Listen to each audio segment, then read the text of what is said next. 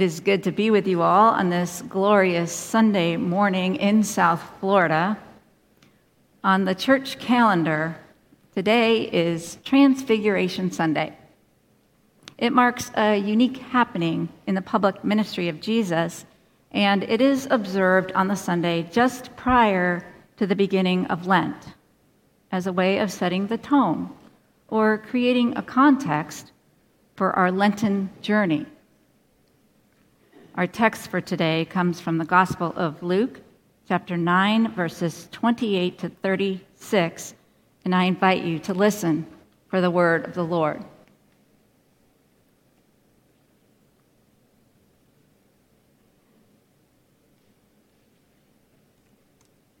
Now, about eight days after these sayings, Jesus took with him Peter and John and James and went up on the mountain to pray.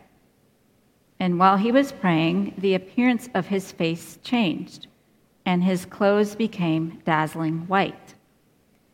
Suddenly, they saw two men, Moses and Elijah, talking to him.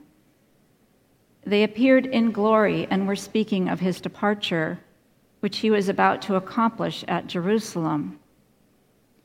Now, Peter and his companions were weighed down with sleep, but since they had stayed awake, they saw his glory and the two men who stood with him. Just as they were leaving him, Peter said to Jesus, Master, it is good for us to be here. Let us make three dwellings one for you, one for Moses, and one for Elijah, not knowing what he said. While he was saying this, a cloud came and overshadowed them and they were terrified as they entered the cloud. Then from the cloud came a voice that said, This is my son, my chosen. Listen to him. When the voice had spoken, Jesus was found alone, and they kept silent, and in those days told no one any of the things they had seen. This is the word of the Lord. Thanks be to God.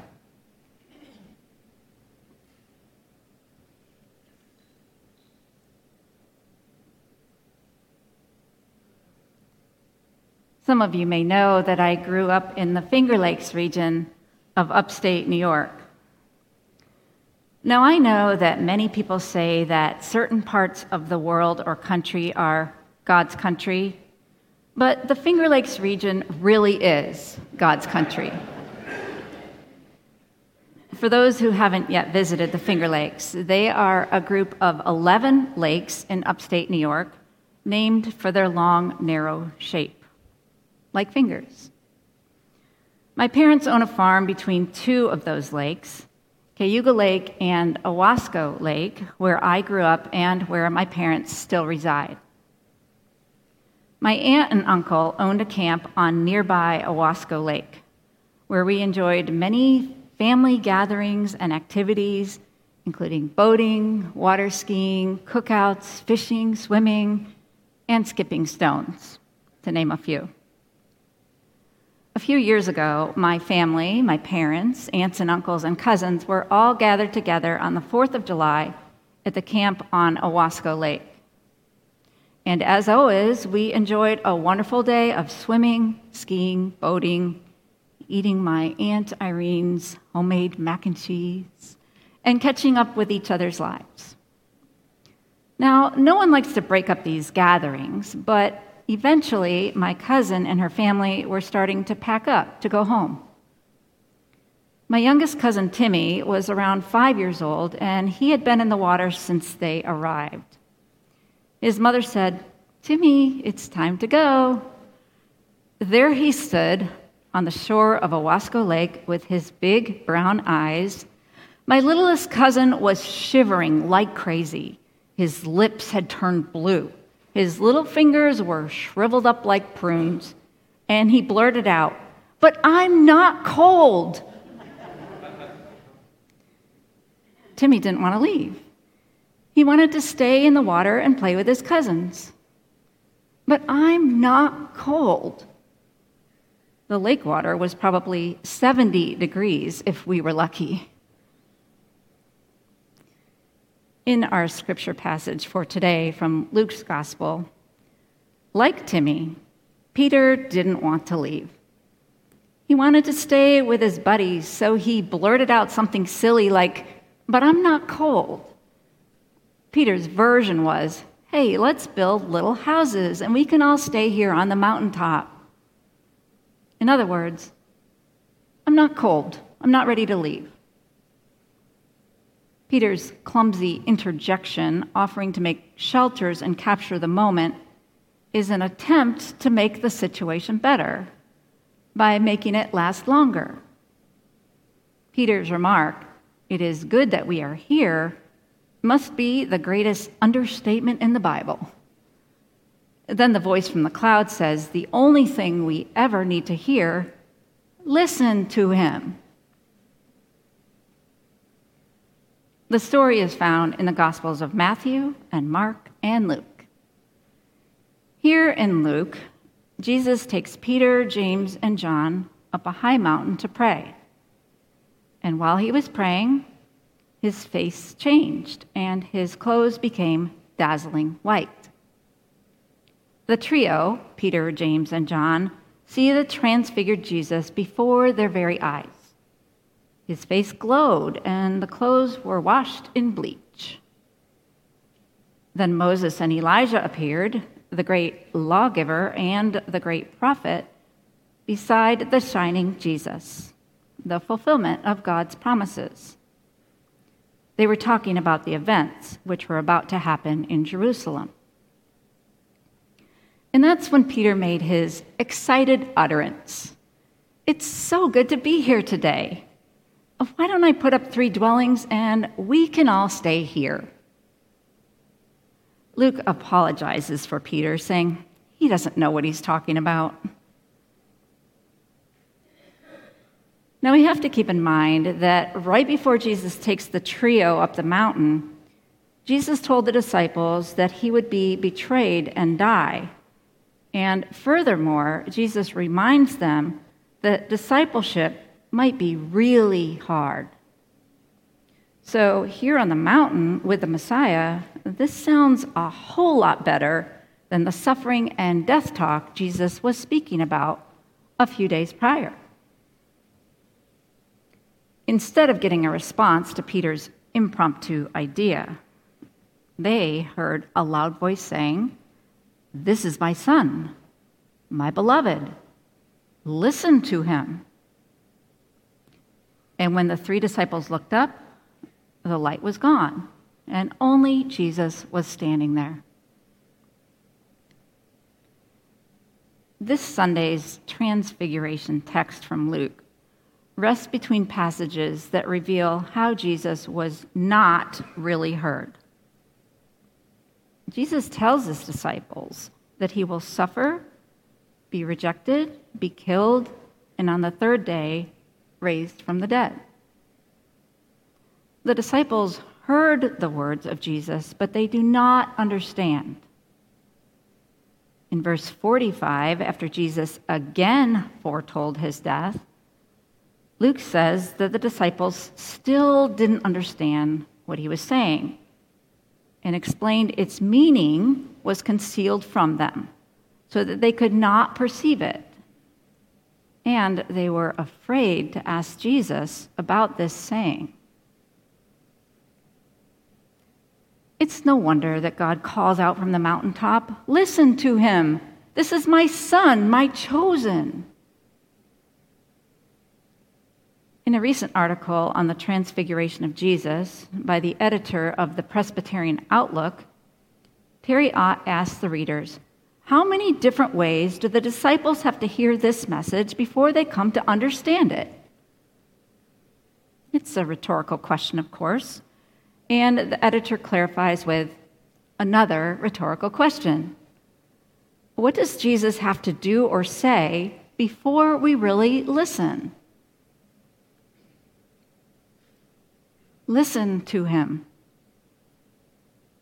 We too hear the words. But how well do we understand? In Eugene Peterson's The Message, a paraphrase of the text, he writes While Peter was babbling on like this, a light, radiant cloud enveloped them. As they found themselves buried in the cloud, they became deeply aware of God. Then there was a voice out of the cloud This is my son, the chosen. Listen to him. Did you catch it? They became deeply aware of God. And I think that's an important clue for us. As we enter the season of Lent, we are challenged to become more aware, more deeply aware of God, and to listen to Him.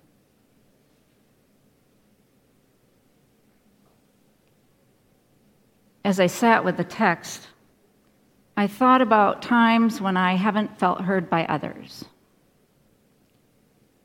I thought about times when I haven't listened well to others. And this one is tough. I thought about the times when I haven't heard God's voice or ignored it or didn't understand it or didn't like what I heard.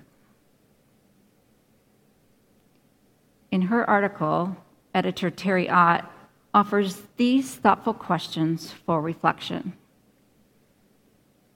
For just a few minutes, I invite you to recall a time when you were trying to communicate something important but didn't feel heard.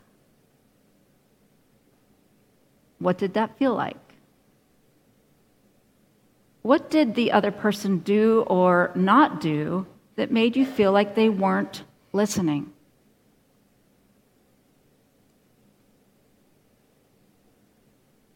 And now recall a time when you didn't listen well. What were the consequences of failing to listen?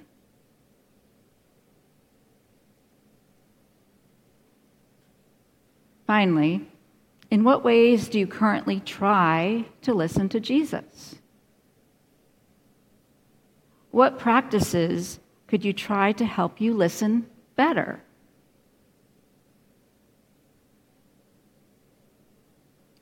One of my favorite theologians, Henri Nouwen, provides help here, thankfully. Nouwen was a Dutch Catholic priest, professor, writer, and theologian. His interests were rooted primarily in psychology, pastoral ministry, spirituality, social justice, and community, and he's written several books. In 1986, Nouwen wrote a series of letters to his 18 year old nephew, Mark, and they were published in 1987 in a book entitled Letters to Mark About Jesus. Nouwen writes How can we keep listening to this voice, the voice of Jesus? in a world which does its best to distract us and get our attention for seemingly more urgent matters. Nouwen highlights three things. First of all, listen to the church. I know that isn't a popular bit of advice at a time and in a country where the church is often seen more as an obstacle, but the church is the body of Christ. Without Jesus, there can be no church. Friends, this is also an invitation to get involved in the life of the church. Get connected, use your gifts and talents. The church is the body of Christ. That's you all. Second, according to Nouwen, listen to the book. By that I mean read the Bible. In addition, read books about the Bible, about the spiritual life, and the lives of great saints. Many people are brought to God through spiritual literature that they chance or choose to read. Augustine, Ignatius, Thomas Merton, and many others have been converted through the book. Finally, listen to your heart. it's there that Jesus speaks most intimately to you. Praying is first and foremost listening to your heart, listening to Jesus, who dwells in the very depths of your heart. He doesn't shout, he doesn't thrust himself upon you. His voice is an unassuming voice, very nearly a whisper, the voice of a gentle love. Whatever you do with your life, go on listening to the voice of Jesus in your heart. Nouwen explains this listening must be an active and very attentive listening. For in our restless and noisy world, the loving voice of Jesus is easily drowned out.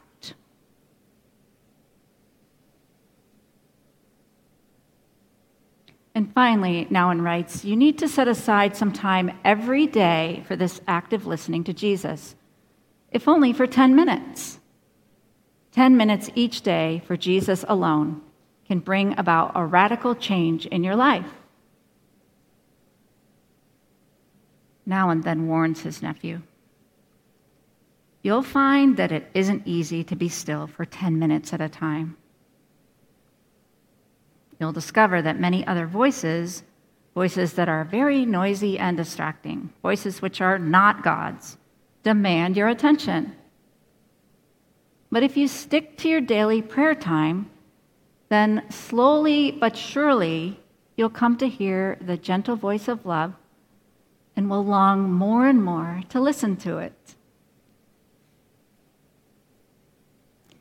In his very sweet and personal letters to his nephew, Nouwen imparts the wisdom he has gathered during his life.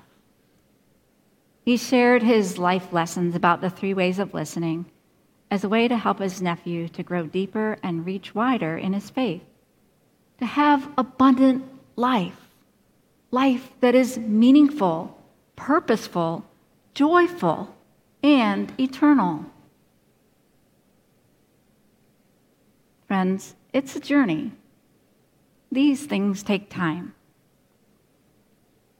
Peter wanted to stay on top of the mountain, but of course he didn't. He and his buddies were called to the trenches to minister with those in need, to share the good news all the while listening to God's direction, God's voice. Friends, it is good for us to be here today on what the church calls Transfiguration Sunday. This Wednesday, we will mark the beginning of the Lenten journey toward the cross with ashes. Bearing the sign of the cross on our foreheads, we wear Christ's claim on our lives from birth to death, dust to dust, out into the world. It is no mistake that the transfiguration of Jesus immediately precedes our Lenten journey. Called down the mountain to take up our cross, we need the reminder that God doesn't live far off in the clouds, but dares to walk this earth with us and has thankfully chosen to include us in his story. So, my friends, down the mountain we go to hear Jesus' words of hope and peace, to serve our Lord in a broken and hurting world. As we enter the season of Lent, we are invited to listen to him we invite God to enter our whole selves, to transform us more and more into the image of Christ. Friends, life in the trenches gets scary and weary sometimes. And we are reminded that someone is standing in the cloud with us, shining so brightly that we may not be able to wrap our minds around, but who is worth listening to. Listen to him. Listen to the voice of Jesus in your heart. Can you hear it?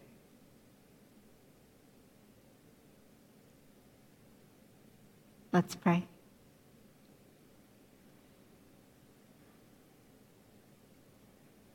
Good and gracious God,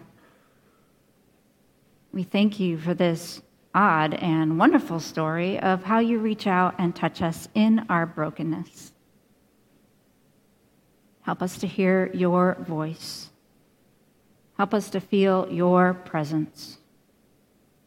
And help us to be present with you and others. Guide us down the mountain that we may be ambassadors of your grace, your love, your peace. Give us the strength and courage to follow on the path you set before us. In your name we pray. Amen.